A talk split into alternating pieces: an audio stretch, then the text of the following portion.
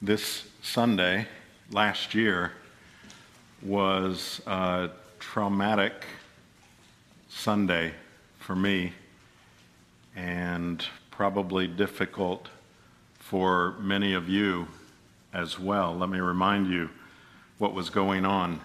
This was actually the first Sunday uh, last year that we had to cancel meeting together for worship. On that week before, we had started a membership class. And on Friday night, as is our custom, we had the class over to our home for dinner and uh, had an enjoyable time with one another, getting to know one another. And I explained to them some of the things that were going to be a little bit different on that Sunday uh, because we were going to have communion. We had every intention at that point of uh, doing some things for safety and so on, uh, but of worshiping together. And then Saturday came. And you may remember, uh, it is like it was yesterday to me, uh, things were moving very quickly that day in terms of concerns, uh, churches canceling. I spent virtually the whole day on the phone, uh, not virtually, on, not on the virtual phone. we can't get away from that word, can we? Uh, most of the day I was on the phone talking to other pastors and, uh, and others in healthcare and so on. By that afternoon, I decided we, we needed to make a decision as uh, the elders of the church. I called each elder. Uh, we spoke and discussed what was going on, and uh, each one, it was unanimous, uh, each of us determined that we needed to cancel for the next day out of concern for the health of our congregation and our community. Uh, each one of us as well was so reluctant to do that. It, it, was, a, it was a painful decision to make. Um, our elders then called their shepherd groups. We got word out as much as we could. I came down that evening, made signs, and put them on all the doors and uh, it was it was a, a, very sad time for us. The next day, because we were uh, fully planning to be together for worship, uh, we did not have a recording of worship, and we weren't live streaming at that point. And so uh, I know what I did. I, I watched three or four, I can't remember, services that morning, and uh, that afternoon, I called many from our church uh, just to speak to them and uh, hear their voices and them hear mine.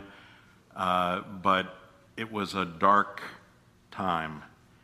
And I know that that was just the beginning. None of us had any clue that uh, it would be more than a few weeks at the most. I think those that were saying maybe a month, you know, we, we couldn't even imagine that. And so here we are. This passage always applies. It has always applied to Christians in their life. But I don't know if there's ever been a time where it has applied, at least in my remembrance, as clearly and specifically as to us in this year. So let's stand for the reading of God's Word.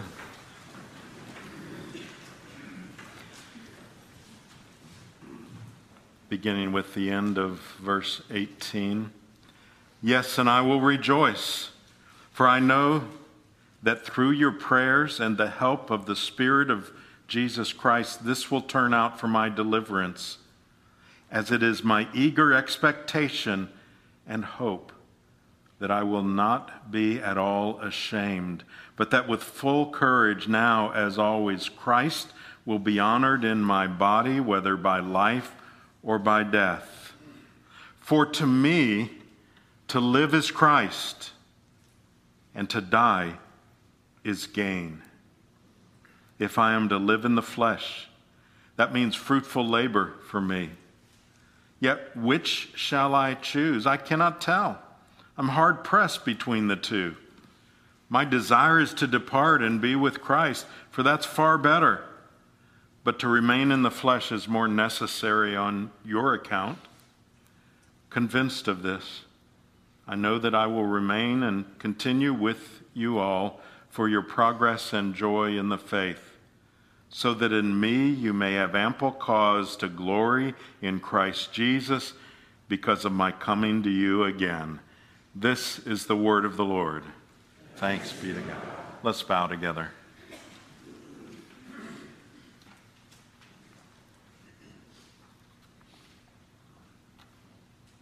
Lord, thank you for your word that that's so applied to the church in, in Philippi when your precious Holy Spirit inspired Paul to write these words. And yet it so applies to us in this day. We thank you for that. And we pray that your Spirit would teach us today and apply it to our hearts for strength and for comfort. We pray in Jesus' name. Amen. Be seated.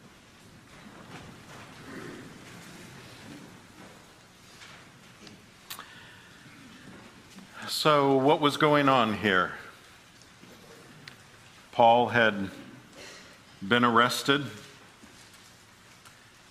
He doesn't know whether in the trial he would be found guilty or innocent. He does know that if he is found guilty, that could mean execution for him. That was hanging over him, that was on the horizon for him. That he would find out whether he would live or whether he would die, be executed. And so this is what he says in verse 20. It's my eager expectation and hope that I will not be at all ashamed, but that with full courage, now as always, Christ will be honored in my body, whether by life or by death. He knows it could be either. But his greatest concern is that whatever God had for him, he would bring Christ glory. That's where his heart was as he was writing this. So we want to look at, at these, these two sides. He says, For me to live as Christ, to die as gain. Life, death. I was struck as we sang the song that we did right before uh, this message uh, in verse 5 it says, Two wonders here I confess my worth and my unworthiness. Worth and unworthiness. Both true. We need to understand that. And in the Christian life, there are many of those things that, that seem to be opposites, and yet both are taught and both apply to us as believers. And here we have that as well. Living as Christ, dying as gain. Which will it be? We need to understand that removal of the fear of death makes a difference in one's life. Stephen Neill, in his book, The Christian uh, Character, says it was on the last night of his, Jesus' life, when his enemies were all around him, that he spoke to his disciples of the joy that no man taketh away. Read again the story of his passion. Jesus is seen throughout as calm, quiet, and confident. His last word is, Father, into thy hands I commit my spirit. Now, someone, he says, may say, Yes, but he knew he was going to rise from the dead. But have we not the same promise for ourselves? You get it? Yeah, well, Jesus could, could be that way because he knew he would walk out of the tomb. He wouldn't stay dead. Stephen Neill says, if you're in Christ, you know that too. We know that if we are in Christ for Paul, who went through more difficulty than most of us will ever go through, it was like this. He had his own way of saying that life is temporary, no matter how hard it is, at any point it's temporary, but heaven is eternal. Here's how he said it in Romans 8 For I consider that the sufferings of this present time are not worth comparing with the glory that is to be revealed in us. He's saying, I, I, I, am sick, but the great disease has been healed sin. I have a great debt, but that debt has been paid by what Jesus did on the cross. Now let's flesh out what Paul meant by uh, living with Christ. Um, in verse 22, we read, If I am to live in the flesh, that means fruitful labor for me. Yet which shall I choose? I cannot tell. So here, here's the first aspect that he talks about that the, the proper course for this life is fruitful labor. I am not aware of any scriptural reason for someone to stop serving the Lord. If you know of one, come tell me. Now, I'm not afraid you're going to do that because it's just, it's simply not there. Now, there are reasons sometimes where we may be providentially hindered for a time. If someone's ill, for instance, sometimes we have to change what we're doing because of uh, physical reasons. But what we don't see here is Paul saying, Hey, I put in my time. it's time for someone else to, to step up and, and be in prison, take the beatings, go through what I'm going through. Never do we see that. Instead, he makes it clear. He gets it. This, this is up up to God. If God leaves me here, then I need to be fruitful and productive. And that, that fits with the, the next aspect that living in, in Christ also means there's a, there's a purpose in this life. Verse 24, but to remain in the flesh is more necessary on your account. In other words, this, this life is worth living. It's not just something where we put in our time here uh, until we we get to eternity, there's truth in that. Eternity is forever. But this life is worth living. It is how God works in his people. And as long as God sees fit to, to leave us on this earth, we can be assured there is a reason and a purpose for us to be here. If we don't know that, our hearts can, can turn to bitterness, anxiety, depression, hopelessness, if we don't see a purpose in our life. How do we find our purpose? Well, there's a hint in verse 25, and that is that our, our purpose should include others centeredness, not self centeredness, but others centeredness. Look what he says. Convinced of this, I know uh, that I will remain and continue with you all for your progress and joy in the faith, so that in me you may have ample cause to glory in Christ Jesus because of my coming to you again. Something evidently had convinced Paul that he would not be executed. Some think there was a, a pre trial indication of that, or that he had gotten a message that, that you won't be executed, that you would soon be freed. But he was convinced that the reason went far beyond any trial or any court. The, the reason for him seeing his purpose is God's in control. God wanted him to minister to others. And we know that this epistle is about joy, and others centeredness brings joy. I've seen numerous believers, even in difficult circumstances, in a, a, nursing home, where some go and, and become depressed there, and others go and they spread joy, even when they are themselves in difficulty. I've been in rooms uh, with believers where, where the nurse comes in and, and says, I love coming in this room because of her, because of him. As long as we're here, there is a purpose in our life. And at least part of that purpose is others centeredness. It's not about my satisfaction.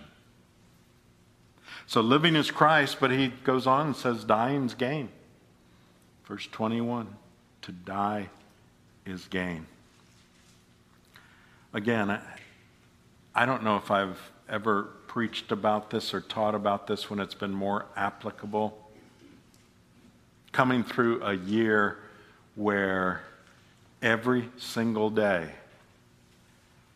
we hear a death toll where we hear how many are hospitalized with COVID, how many are on ventilators. Now, you can avoid looking at those numbers. I have literally looked at them every single day, not, not uh, for any reason other than following what's going on for our congregation. And those don't include others who are ill with other things and other deaths that, that we have been through this year. Now, there's both a positive and negative with that.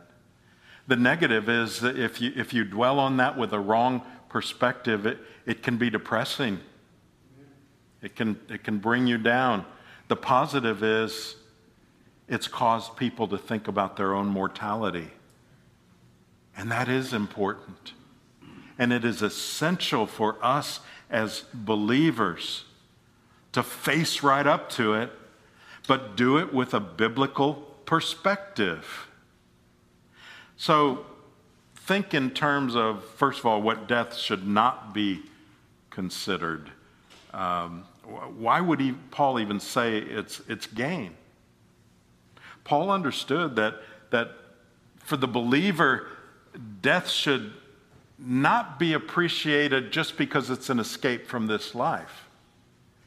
And sometimes we can fall into that. Now, Paul could have thought in those terms if only I could die, I, I won't be ever beaten again, I won't be punished. I won't have to go through the stuff I'm going through in prison and, and all of uh, what this life brings. I can escape. But that wasn't what attracted Paul. It wasn't just getting away from what was going on in his life. Instead, it was about Christ and being with Christ that was the attraction for him. God has chosen our big day for the believer. Psalm 139 16. All the days of our life are ordained before one of them comes to be. So dying for uh, Paul was gain because he understood what it means to be with Christ. Here's what he says, verse 23 I'm hard pressed between the two. My desire is to depart and be with Christ. He doesn't say, My desire is to depart and get out of this mess, get away from this pain. It is a, a blessed relief. That's not wrong, but that should not be our primary motivation. It's about Christ. He says, My desires depart and be with Christ, for that is far better. So, this positive, instead of a, a, negative, getting away from this, a positive anticipation of the future, then that puts the present in its right perspective. Sometimes I think we're torn between the two because, because there are wonderful things in this life. There are beautiful things to see. There are beautiful days like today. There are wonderful relationships we can have in this life. So there can be a pull between heaven and, and earth. But if we get too attached here, it can be because we don't have the kind of anticipation toward heaven that we should have. I had a classmate when I was in seminary who then became a pastor. We were friends for, for many years, and he died from cancer. He had the opportunity to speak with each of his five children uh, before he died, spend time with each one. And one of his sons spoke at his funeral, and he said that. Uh, Dad said this to me Son, you're going to miss me far more than I'm going to miss you. Now, he loved his family, and his family loved him. But he understood that he wouldn't be in heaven and there'd be some big gap or grief or something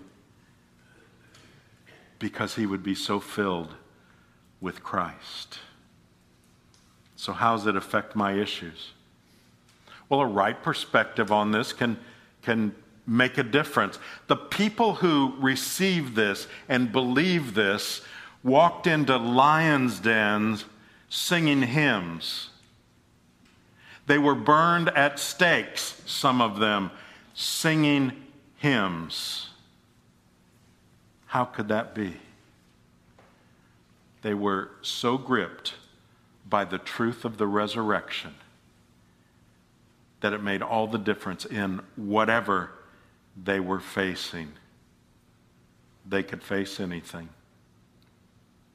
So, what are we gripping onto? If you can, you can almost picture, you know, here he says, you know, I'm, I'm kind of struggling back and forth. But if, if this is this life and, and this is being with Christ, what are we going to hold on to? Think in terms of this life and the struggles of this life. And sometimes people grip onto this more than Christ. We should absolutely, as long as we are here, there is a purpose. We should seek to fulfill that. But at the same time, our grip should always be on Christ, and that will make a difference. It puts things into a righter perspective. Paul's response, he says, verse 25, convinced of this, I know that I will remain and continue with you all for your progress and joy in the faith, so that in me you may have ample cause to glory in Christ because of my coming to you again. He's basically saying, because of this, because of what I've just said to you, I'm going to persevere. One commentator uh, with an imaginary conversation got me thinking, and uh, I, I, reworded this. If you can picture uh, the prison guard saying, Paul, we, we don't like you or that rabbi you say you follow. We're going to kill you. Paul's response, that works for me. You see, dying for a believer is gain. The guard says, Okay, then we won't kill you. Fine, he might say. If I live, I'll be productive and live a life of joy. The guard says, No, you don't get it. We're, we're going to make this painful for you. You will suffer. And then he might, might have said something like this Well, this is temporary. Remember? That's what he said in Romans. It's only for now, it's not forever. Removal of the fear of death changes one's view of life. To live is Christ. Paul, going through all of his difficulties, always knew that this life is about Christ my future life is about being with Christ. There is no loss, there is no possible defeat there. It grieves me to see how some people cling to this life as if this is all there is. I'm not saying you shouldn't try to live. We, we should. We should try to live as long as the Lord has for us and live fruitful lives as, as we we said. But there is the bucket list mentality that I, I got to do these things before I die. This is the last chance for me to do these things. And you know what?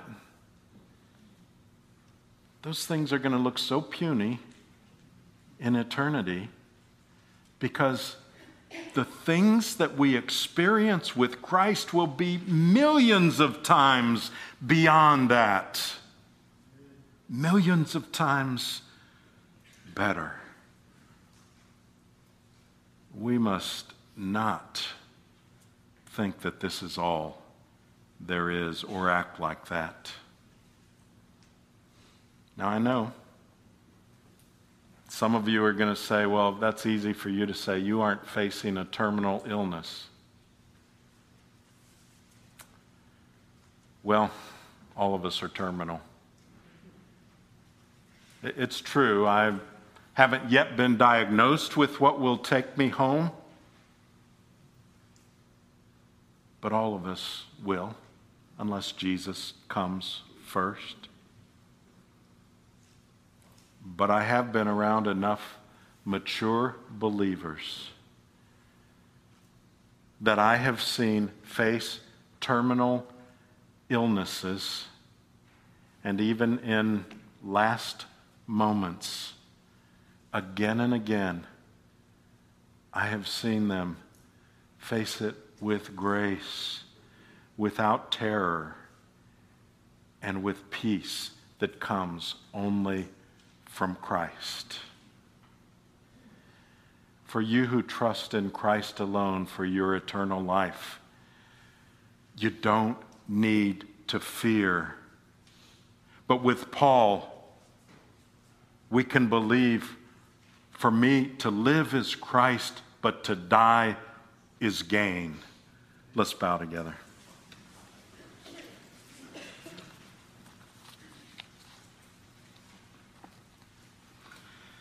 Lord, will you give us a right perspective on living and dying? We're all alive here today, but there will be that day if the Lord Jesus tarries. So help us, Lord, to live purposeful and joyful lives, but to know that to be with Christ is even better. We pray for this in Jesus' name. Amen.